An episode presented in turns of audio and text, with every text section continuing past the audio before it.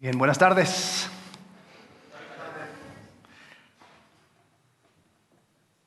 Siempre me emociono escuchar toda la iglesia cantando. Aquel que tiene el poder, la gloria sea Él. Muchas veces nuestra oración es aquel que tiene el poder, sácame de esta bronca. Qué diferente es decir, tú que tienes el poder, que tú seas glorificado. ¿no? Hemos estado eh, en estas semanas viendo cuáles son los sistemas que existen como iglesia. Eh, hemos identificado 18 diferentes sistemas que tiene una iglesia. Para bien o para mal, son cosas que están. Hablamos acerca de la visión, hablamos acerca de eh, el liderazgo, hablamos acerca de cosas que se hacen como evangelismo, discipulado, eh, hablamos acerca de cosas que se mantienen, que permite un, crecimiento estable, son recursos y tiempo y espacios. Pudimos eh, ver todas estas cosas y a la luz de la palabra sin querer, queriendo, estuvimos viendo eh, una recorrida a través del libro de Hechos. Vimos estos ejemplos en diferentes iglesias. Pudimos ver, por ejemplo, cómo en Jerusalén ellos estaban siendo confrontados con cuáles son las cosas que iban a ser columna de, su fe, qué era, qué era lo que ellos creían y cómo actuaban basado en lo que creían. Después vimos a Antioquía esa primera iglesia que comenzó a involucrar a gentiles y cómo es que Dios fue obrando a través de ellos para evangelizar, para discipular, para levantar líderes. Fuimos también a la costa de Israel eh, con, diferentes ejemplos, como esta mujer Dorcas que, daba de sus recursos, eh, como Filipos, eh, esta mujer Lidia que dio el espacio de su casa para que pueda crecer la iglesia ahí. Y después personas como Priscila y Aquila que daban de su tiempo. Y lo encontramos alrededor de todo el Mediterráneo. Hoy vamos a continuar viendo estos sistemas y seguiremos viendo ejemplos de iglesias eh, en el libro de Hechos. Y vamos respondiendo, así como vieron en el video, estas preguntas. ¿Qué es lo que creemos? ¿Qué es lo que hacemos? ¿Cómo continuamos? ¿De qué manera lo podemos estabilizar y continuar? Hoy vamos a responder la próxima pregunta, que es ¿cómo profundizamos? ¿Cómo podemos profundizar lo que hemos entendido, hemos encontrado? ¿Cómo podemos crear un sentido de vida que tiene su entorno, gira alrededor de Cristo y su iglesia? Si estás tomando notas, esta es la idea central. La vida en Cristo se profundiza creando vínculos. La vida en Cristo se profundiza creando vínculos. Ahora, quizás has escuchado el término la vida cristiana. No dije la vida cristiana por una razón.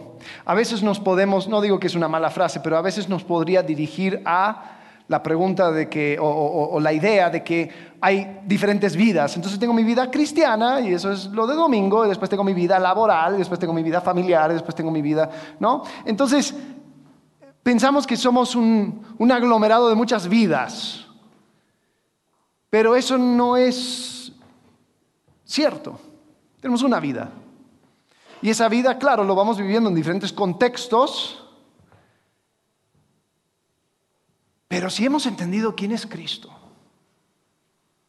no tenemos una vida cristiana como una cosa que se, pone encima de nuestras otras vidas. No es un domingo que no tengo nada que hacer, entonces voy, a, voy a ir a la iglesia. No. Entiendo que mi vida, mi identidad, todo lo que soy, mi esperanza, se encuentra en Cristo. Entonces la vida, mi vida, en Cristo. Es comprender de que no tengo otras vidas, otras, otras cosas donde no, las, las reglas son diferentes. No, no, no, ahora absolutamente todo lo que tengo y lo que soy pasa por el filtro de Cristo y quién es Cristo. Y les quiero decir por qué es importante esto, porque a veces nosotros tenemos esta idea de que la vida en Cristo, la vida cristiana, ¿no? como se suele decir, es como punto y aparte. Está la vida lunes a sábado y después está el domingo, donde entramos en un, en un mundo fantasioso, ¿no? Es como que está, está la vida real, después está Narnia, ¿no? Ahí pasamos a través del ropero y tenemos historias bonitas y cosas que nos, que nos animan para la semana y ahí eh, está el polvito de hadas y eso me da, me da esperanza para seguir, ¿no? Y, esto o sea, está a la misma altura que eh, los, las imágenes que te da tu tía por WhatsApp que dice, aguanta, y ya estás, ¿no?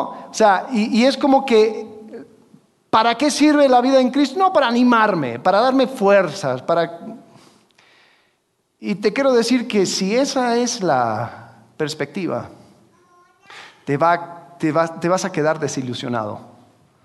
Porque tratar de usar la vida en Cristo como una manera de, alimentar o, apoyar lo que tú estás haciendo es no entender. A lo que te quiero desafiar es que mires tu vida de una forma totalmente diferente, donde te encuentres en Cristo donde en Cristo toda tu esperanza está, donde tu deseo es ser transformado a su imagen en la esperanza de que Él un día va a llegar, va a venir, va a regresar.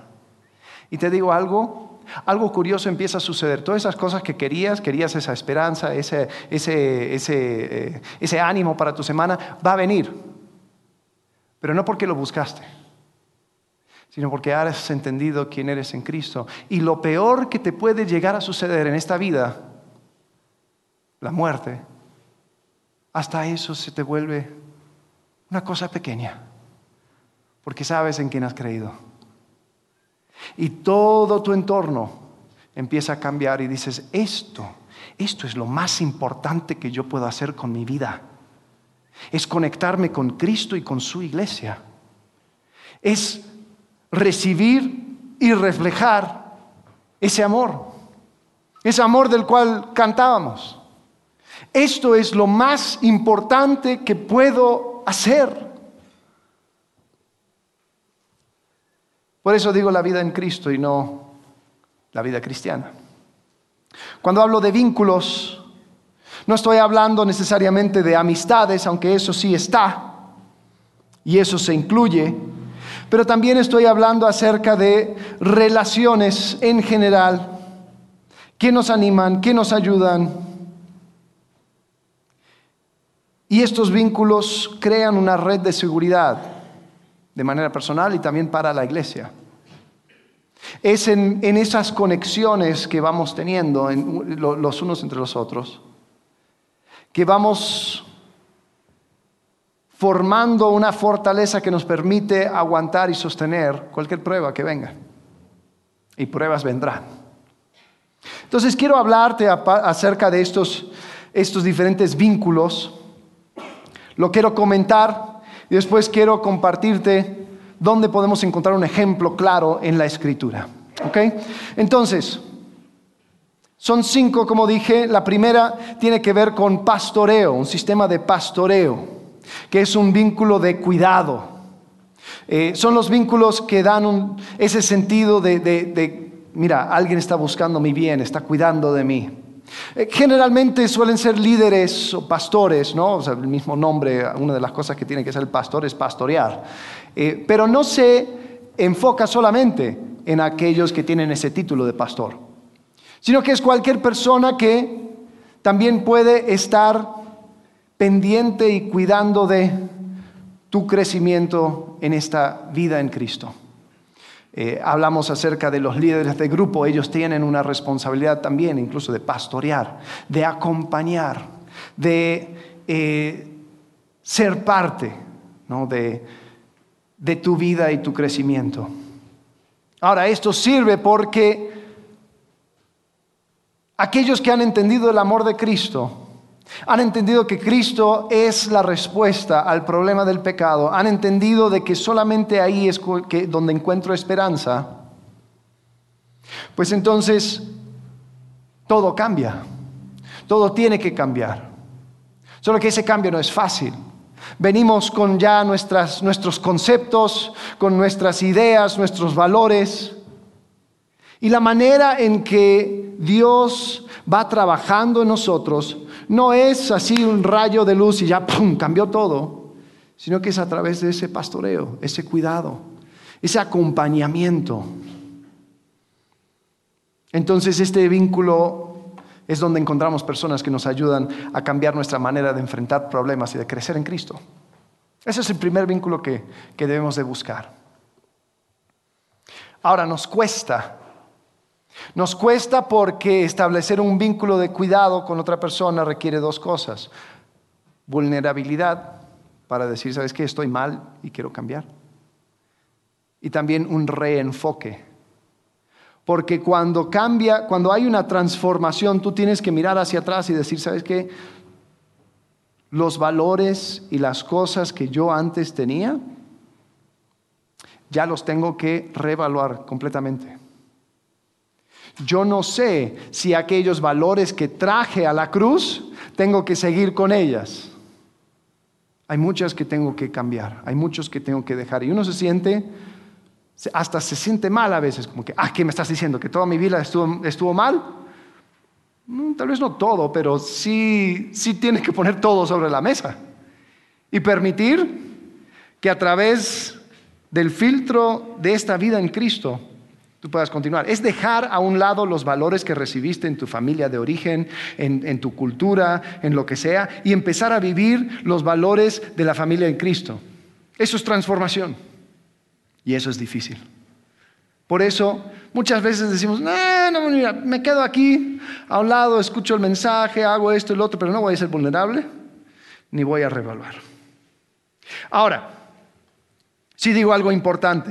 Es necesario que la iglesia, el liderazgo, establecen los ganchos y los, y los espacios para poder crear estos vínculos, ¿no? Por eso nosotros queremos eh, tener esos espacios como los de los grupos pequeños, queremos eh, tener eh, posibilidad para que puedan, se puedan dar esas conversaciones. Pero la responsabilidad de establecer ese vínculo es personal, es de cada uno. Entonces tenemos ese primer vínculo de cuidado. La próxima es una de vida espiritual. Es un vínculo de práctica espiritual. Son vínculos con personas que te animan a profundizar tu caminar con Cristo, a pasar un tiempo orando, a pasar un tiempo, quizás una decisión o una situación importante, vamos a ayunar este día, vamos a, vamos a realmente enfocar nuestra, nuestro corazón, nuestra mente en este, en este asunto. Eh, son aquellas personas que puedan decir, vamos a la escritura con eso. ¿Qué dice Dios acerca de eso? Muchas veces nosotros vivimos en un ambiente tan hostil a los valores que, que tenemos como iglesia sea en tu familia, hay ese rechazo, tal vez en tu trabajo, hay, hay, valores que van totalmente en contra, eh, quizás hasta en, tu círculo de, amigos, o sea, es como que siempre está la pregunta, bueno, ¿sigo con este grupo de amigos o los dejo? Y es, y es ese ambiente tan pesado que necesitamos compañeros de milicia, necesitamos personas que pueden normalizar lo que decimos creer. Eh, te doy un ejemplo, o sea, ¿cuántas veces al enfrentar una eh, decisión, tuviste una persona a tu lado decir, oye, ¿qué dice la escritura? ¿Qué dice Dios acerca de esto? Vamos a, vamos a investigarlo. Muchas veces la pregunta es, oye, a ver, googlealo, a ver, a ver qué, dice, cuál es la respuesta. Em, ¿Sabes qué? No, vamos a tomar un tiempo, vamos a orar por eso. Y hay veces donde tenemos que ser sacudidos constantemente con ese, ese una red, vínculos de personas que puedan apoyarnos en eso. Decir, ¿sabes qué? No, no, no estamos locos. Porque si yo creo lo que digo creer acerca de Cristo, si yo creo que Cristo estableció su iglesia, si yo creo que el Espíritu Santo mora en cada persona que ha puesto su fe en Él, entonces sí tiene que haber un comportamiento diferente. Solo es que En muchos de mis entornos es algo tan extraño que me siento solo. Por eso necesitamos esos vínculos de práctica espiritual, de apoyo, de ayuda. Nos cuesta, nos cuesta porque nos expone. Nos cuesta porque nos compromete. Porque si una persona dice, oye, ¿qué, ¿qué, dice la escritura en cuanto a eso? Oye, vamos a orar por tal cosa. Bueno, ahora tengo que investigar, ahora tengo que hacer una, o sea, sentarme, eh, orar, y, quizás no lo quiero hacer, entonces me siento mal porque no lo quiero hacer. Entonces digo, ¿sabes qué? Mejor ni, ni lo busco, ¿no? Y ojo, este trabajo de transformación es continuo. Es totalmente normal sentirse raro en otro ambiente donde quizás toda la vida ha sido una cierta cosa, una forma de actuar, una forma de pensar, y ahora la mente de Cristo que debe morar en cada uno de nosotros, como dice la Biblia, como que sí, no se siente, se siente extraño. Pero por lo mismo necesitamos establecer esos vínculos de práctica espiritual. Personas, y no estoy, ojo, no estoy hablando solamente de amistades. Hay personas que dicen, no, tengo muchos amigos en la iglesia. Qué bueno, la verdad, sinceramente, qué bueno. Pero amistades solamente por serlo no sirve de mucho. Pero relaciones que pueden, que, pueden como dicen, eh, empujarte hacia una práctica distinta, que puedan animarte a cambiar tu forma de pensar, que te puedan desafiar esos son los vínculos y las relaciones que debemos de ir fomentando. Entonces tenemos vida espiritual, tenemos de cuidado, de pastoreo. Después tenemos uno de enseñanza. Ahora, el vínculo de enseñanza es una que generalmente eh, se da, no se da, pero la, iglesia tiene estructuras. Por ejemplo, esta. Un púlpito, un tiempo apartado para abrir la palabra de Dios. Cuando tenemos escuela bíblica, los miércoles, ahí es donde abrimos un tema, eh, los grupos pequeños. Pero sí tenemos que reconocer de que se requiere. Hay personas que dicen, bueno, la verdad es que yo, yo con Dios, yo ya estoy, yo, yo no necesito aprender. Espera, Dios nos ha dado su palabra. Esa palabra está al alcance de todos pero para poder realmente sacar el provecho tengo que aprender, tengo que, profundizarme en mi conocimiento, ¿no? Tengo que entender qué es lo que quiso decir este autor con tal frase o con tal otra cosa, cuál es la historia completa de la Biblia. Y no depender solamente de una persona detrás del púlpito, sino que aprender yo a poder sacarle ese provecho. Entonces como iglesia queremos proveer esos vínculos. Ahora, nos cuesta porque es trabajo. Una persona dice, bueno, ya fui a la escuela, ya estudié gramática, historia, literatura, y ahora me estás pidiendo que lo haga de vuelta. Pues sí, ¿sabes por qué? Porque Dios se reveló por medio de un lenguaje, por medio de un libro, que para entenderlo se necesita aprender y, entender cuál es la gramática. Sucedió en un punto en la historia. Para entenderlo tengo que ir comprendiendo qué es lo que quiso decir en ese punto de la historia. Usa formas literarias. Y si nos, nos frustra, si decimos, ay, me cansa, quiero que entiendas de que esa es la manera en que uno va a comprender mejor al corazón de Dios. Por eso pasamos este tiempo. Ahora, yo, podría hacer de este mensaje tres puntos para una mejor semana y ya te doy un versículo y ya, vámonos. Pero, ¿de qué manera les estoy desafiando? ¿De qué manera estamos estableciendo ese vínculo donde tú por ti solo vas comprendiendo y poniendo en práctica en base a lo que tú aprendiste y tú, lo que tú vas viendo a la luz de la escritura? Entonces nosotros como iglesia queremos poner eso como prioridad, como algo importante. Tiene que existir ese vínculo educativo. Después hay uno de, de comunicación. A la medida que va creciendo la iglesia, la comunicación se hace un poco más difícil. Eh, el, asegurarse que todos se sientan conectados y entiendan mejor qué es lo que queremos hacer como iglesia, cuáles son también nuestros valores, cuáles son las actividades que hacemos. Es importante establecer esa, esa conexión porque eso va dando continuidad a lo que hacemos como iglesia. Entonces vamos expresando también nuestros valores y, comunicando información. Ahora, esto cae mucho sobre el liderazgo, sobre eh, aquellos que están planificando cosas, ¿no? los anuncios y todo eso. Pero creo que también es, es necesario ser intencional y reconocer de que con el crecimiento de personas también se hace difícil. ¿Cuántas personas se han ido porque dicen, es que yo no me siento conectado? Porque la iglesia creció. Ah, qué bueno que la iglesia creció. Pero después hubo un problema de comunicación. Entonces, es necesario establecer este vínculo, pero también es necesario ir entendiendo de que a la medida que se va, que vamos creciendo y cambiando, pueda que hayan dificultades en comunicar correctamente. Nosotros siempre queremos ir viendo, ¿no? Por ejemplo, esta semana tuvimos eh, varias circunstancias y situaciones en que, necesitaba oración y queremos mantener la iglesia actualizada. Tenemos un, grupo de WhatsApp para, comunicar anuncios, pero sentíamos de que quizás si, si seguíamos utilizando esa plataforma para, para dar actualizaciones se podría saturar y algunas cosas se perderían. Entonces hicimos otro grupo de oración. Entonces están invitados a unirse a esa si quieren. Y ahí es donde vamos a estar compartiendo eh, información, peticiones de oración y, varias circunstancias que, donde tenemos que estar actualizados como iglesia. Doy este ejemplo para decir, comunicación es complicado. Es, es algo donde uno tiene que ser intencional.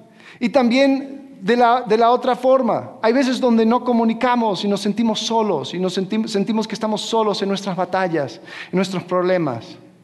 Ahí es donde la invitación es, oye, veamos cómo podemos hacer la iglesia parte. Porque no, no solamente somos espíritus andantes, sino que también tenemos nuestras frustraciones, nuestras preocupaciones. Vuelvo a decir, ahí en, los grupos pequeños es un lugar excelente para poder eh, sentir ese, ese cuidado. Nos cuesta, nos cuesta también porque información requiere decisiones. ¿Me involucro, no me involucro? ¿Voy o no voy? También nos cuesta porque nosotros queremos recibir información así como nosotros nos gusta. Queremos que la gente nos, invite con una carta hecha a mano, invitándonos cordialmente a tal o cual cosa. Eh, sin embargo, creo que este punto de, de, comunicación tiene que ser una donde realmente entendemos de que como iglesia hay ciertas cosas que queremos hacer y hacer juntos. Eh, entonces es necesario establecer ese vínculo. Y al final, la última es relaciones comunitarias, relaciones para los de afuera. Es decir, tener una buena relación con personas que están en esta comunidad, afuera de estas cuatro paredes, incluso con otras iglesias, ir estableciendo vínculos. ¿Por qué? Porque sería bien raro y extraño si nosotros dijéramos que lo que nosotros creemos es de que Cristo vino y está estableciendo su reino y pronto volverá para reinar sobre toda la tierra. Y su iglesia es como el preámbulo a eso. Cada uno que, ha entendido que Cristo es su Salvador también lo hace su Rey y Señor. Y que el, venir o ver a la iglesia es ver una pequeña extensión de ese reino que está por venir. Eso lo creemos pero tenemos problemas con el vecino de al lado. pero las personas alrededor dicen que, sería mejor que la iglesia, una iglesia no estuviera en este barrio. Hmm. Si ese es el caso, entonces creo que estamos perdiendo algo. Estaba escuchando un ejemplo de, en, Inglaterra, una iglesia tenía algo que llamaban eh, pastores de calle, donde se vestían eh, con un, chaleco eh, de alta visibilidad y iban por los bares y los antros, eh, no para hablar en contra de, la gente, sino para, para ayudar, para orar con alguien si estaba pasando un tiempo malo, si, si necesitaba una manera de llegar a la casa, poder ayudar a coordinar eso y simplemente ser una presencia. El que lo contaba decía que no, no, sabía muy bien cuán efectivo era hasta que se encontró con un policía que dijo, oye, yo no soy creyente, yo soy ateo y no sé muy bien lo que están haciendo, pero sigan haciéndolo. Dice, porque cuando ustedes están baja el crimen, algo sucede donde el poder tener un lugar o una persona al cual que, tiene una esperanza que puede transmitir, hace algo. Entonces, síganlo. Esas son relaciones comunitarias. Eso es mostrar de que hay un beneficio que Cristo sea glorificado en este lugar. Entonces, bien, esos son los vínculos que debemos ir estableciendo. Ahora, ¿dónde podemos encontrar esto en la escritura? En la iglesia de Éfeso, en, la ciudad de Éfeso, podemos encontrar cada una de estas cosas. La iglesia en Éfeso era una de las iglesias más importantes de toda la zona de, Turquía eh, occidental. Pablo lo estableció eh, estando en, cruzando por ahí en su segundo viaje misionero. Y cuando regresa, pasa por ahí, se encuentra con doce hombres. Se encuentra con doce hombres que estaban, eh, que, tenían un concepto algo vago de, Jesús y la esperanza. Ellos dice que entendían eh, lo que predicaba Juan el Bautista. Entonces Pablo se sienta con ellos y les cuida y les pastorea, porque les, les habla acerca de Jesucristo y dice que reciben el Espíritu Santo. Bueno, entonces ellos establecen con Pablo un vínculo de pastoreo, de cuidado.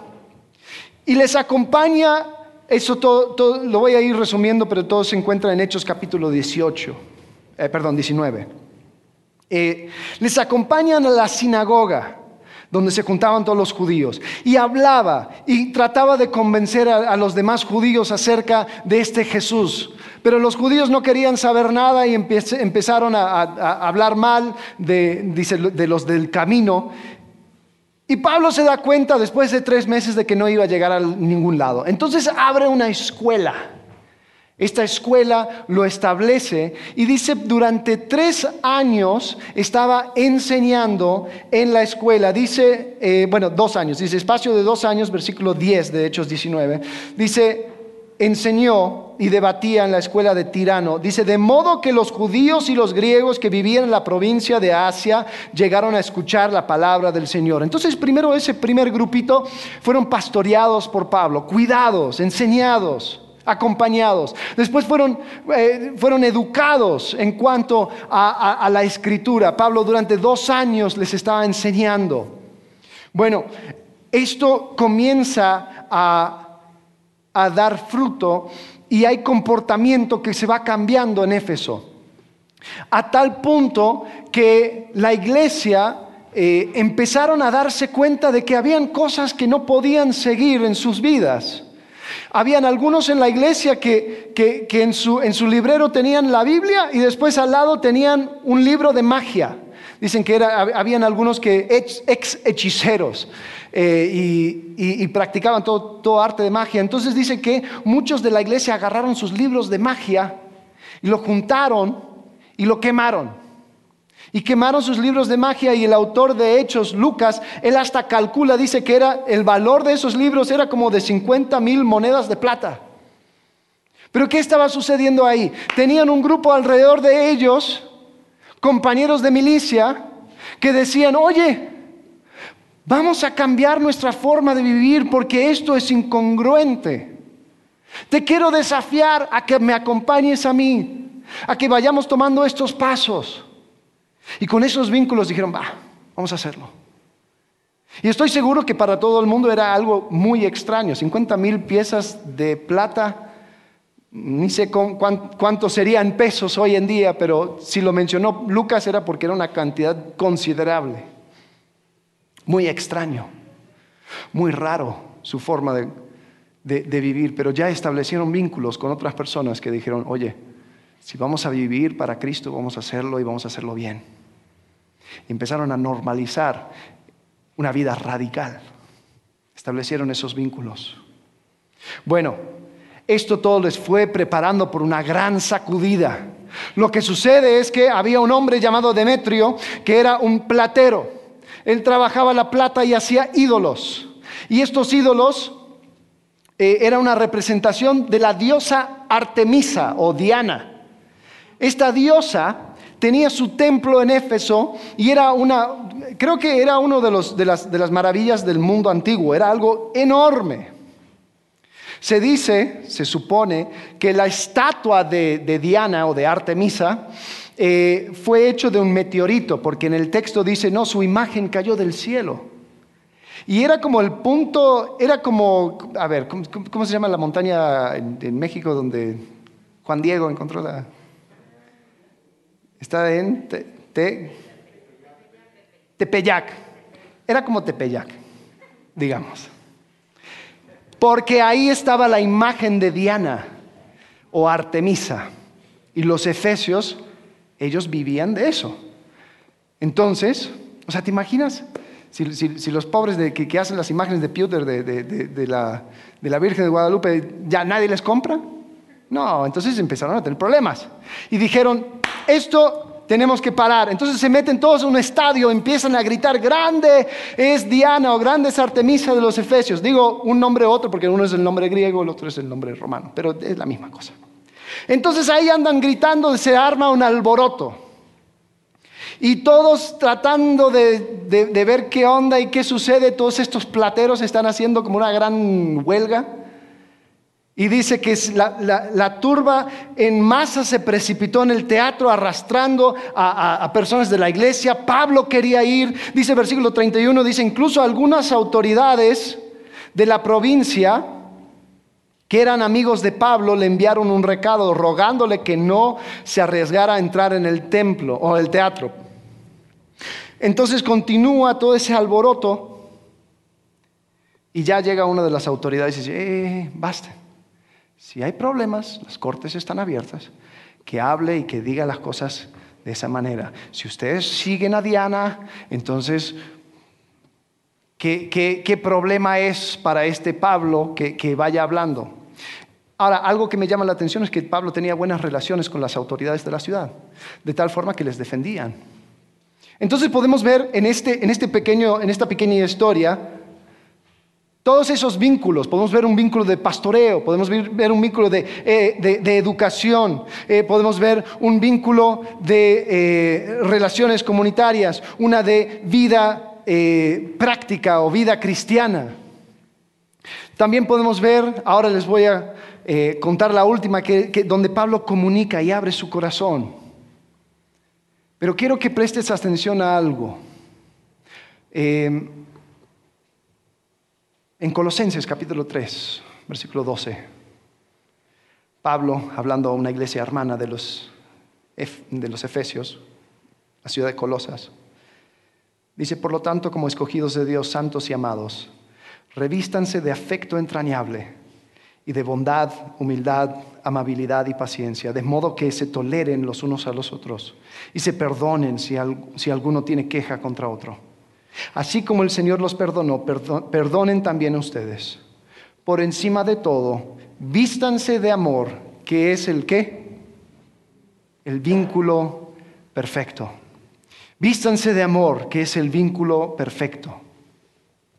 En Hechos capítulo 20, Pablo siente fuertemente que tiene que ir a Jerusalén. Y él dice, yo lo tengo que hacer y Dios me está revelando de que yo no voy a volver a ver a ninguna persona de, las, de estas iglesias más. Entonces llama a los ancianos de la iglesia en Éfeso. Y estaba yendo en barco, entonces se encuentran en la playa. Y dice que les quiero comunicar algo. Y él abre su corazón. Quiero leerlo. Eh, eh, si es una, un pasaje algo largo, así que te pido que prestes atención, pero quiero más que eso, que, que te des cuenta del amor que tiene Pablo al comunicar con los ancianos. Hechos 20, 17 dice, desde Mileto Pablo mandó llamar a los ancianos de la iglesia de Éfeso. Cuando llegaron les dijo, ustedes saben cómo me porté todo el tiempo que estuve con ustedes. Desde el primer día que vine de la provincia de Asia he servido al Señor con toda humildad y con lágrimas a pesar de haber sido sometido a duras pruebas por las maquinaciones de los judíos. Ustedes saben que no he vacilado en predicarles todo lo que les fuera de provecho, sino que les he enseñado públicamente y en las casas. A judíos y griegos les he instado a convertirse a Dios y a creer en nuestro Señor Jesucristo. Y ahora tengan en cuenta que voy a Jerusalén obligado por el Espíritu sin saber lo que allí me espera. Lo único que sé es que en todas las ciudades el Espíritu Santo me asegura que me esperan prisiones y sufrimientos. Sin embargo, considero que mi vida carece de valor para mí mismo con tal de que termine mi carrera y lleve a cabo el servicio que me ha encomendado el Señor Jesús, que es el de dar testimonio del Evangelio, de la gracia de Dios. Escuchen, yo sé que ninguno de ustedes, entre quienes he andado predicando el reino de Dios, volverá a verme. Por tanto, hoy les declaro que soy inocente de la sangre de todos, porque sin vacilar les he proclamado todo el propósito de Dios. Tengan cuidado de sí mismos y de todo el rebaño sobre el cual el Espíritu Santo ha puesto como obispos para pastorear la iglesia de Dios, que Él adquirió con su propia sangre.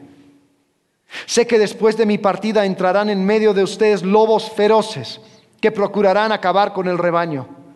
Aún de entre ustedes mismos se levantarán algunos que enseñarán falsedades para arrastrar a los discípulos que los sigan. Así que estén alerta. Recuerden que día y noche durante tres años no he dejado de amonestar con lágrimas a cada uno en particular.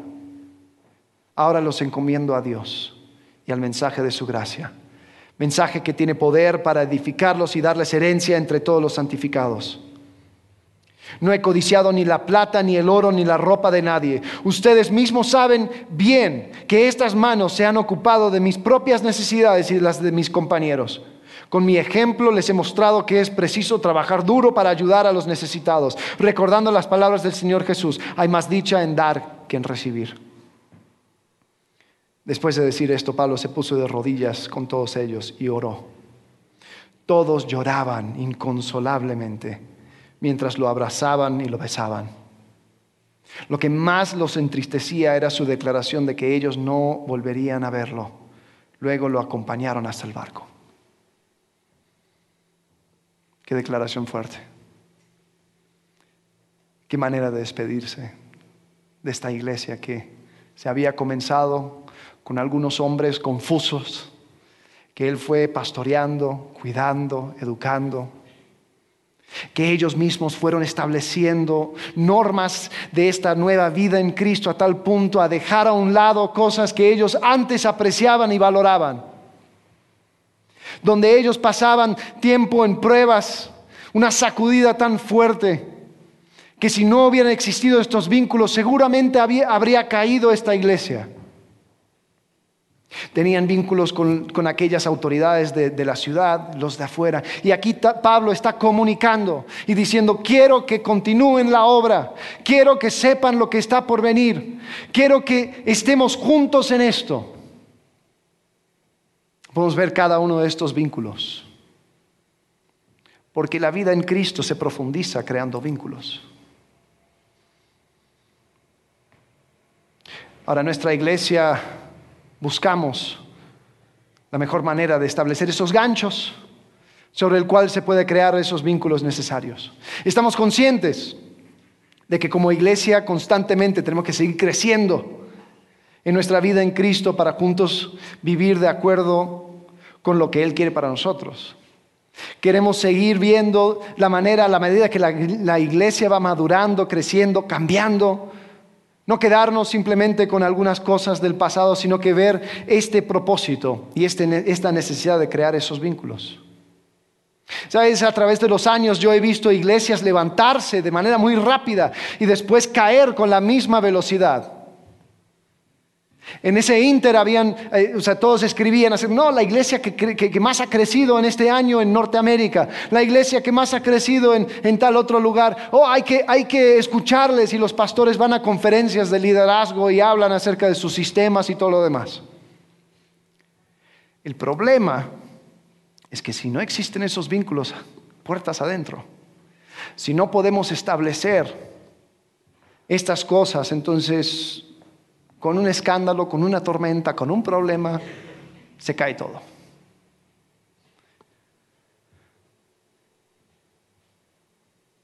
La pregunta es, ¿cómo estás con esos vínculos dentro de la iglesia?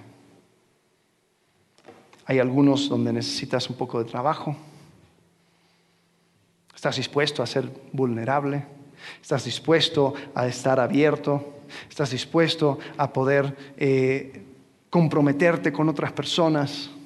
¿Estás dispuesto a poder hablar con otros para animarles y para recibir, recibir aún ese mismo ánimo? Queremos que esta iglesia sea una iglesia bien alimentada, con vínculos fuertes. Pero sobre todo ese vínculo perfecto que es el amor.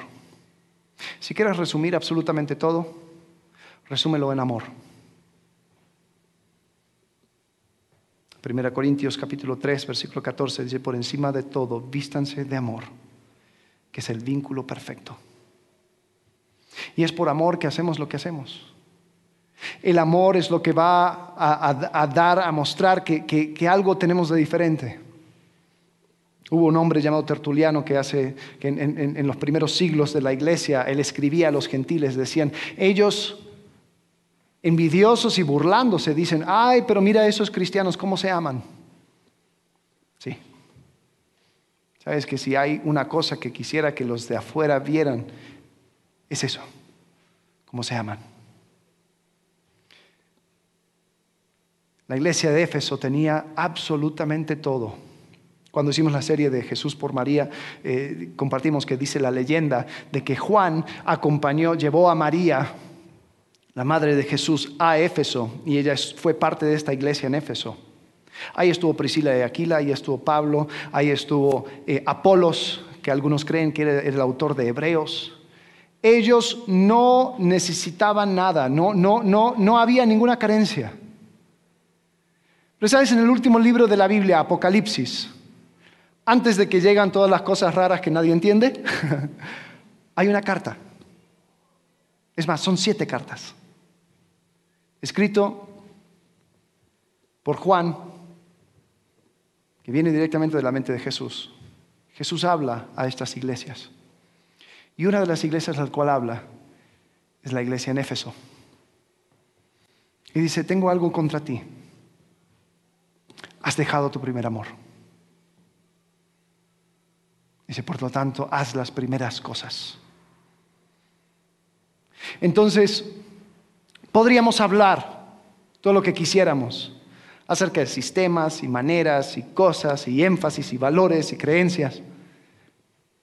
Pero si abandonamos el amor, todos esos vínculos desvanecen. Entonces, ¿Por qué hago lo que hago? ¿Por qué estoy aquí? ¿Por qué interactúo? ¿Por qué soy parte? Dentro de todo lo que decimos y compartimos debe estar el amor. Es por amor que podemos perdonar. Es por amor que podemos aguantarnos. Es por amor podemos ser humildes, así como dicen Colosenses, por amor podemos tener paciencia. ¿Por qué? Porque lo recibimos. Porque Cristo nos amó, aun siendo enemigos. Porque Cristo mostró un amor sin condición. Porque Cristo nos aceptó y nos hizo parte de su familia y nos dio una herencia. Y si yo he entendido eso, entonces lo puedo extender. Así que, ese es el desafío. El desafío es de trabajar en estos vínculos.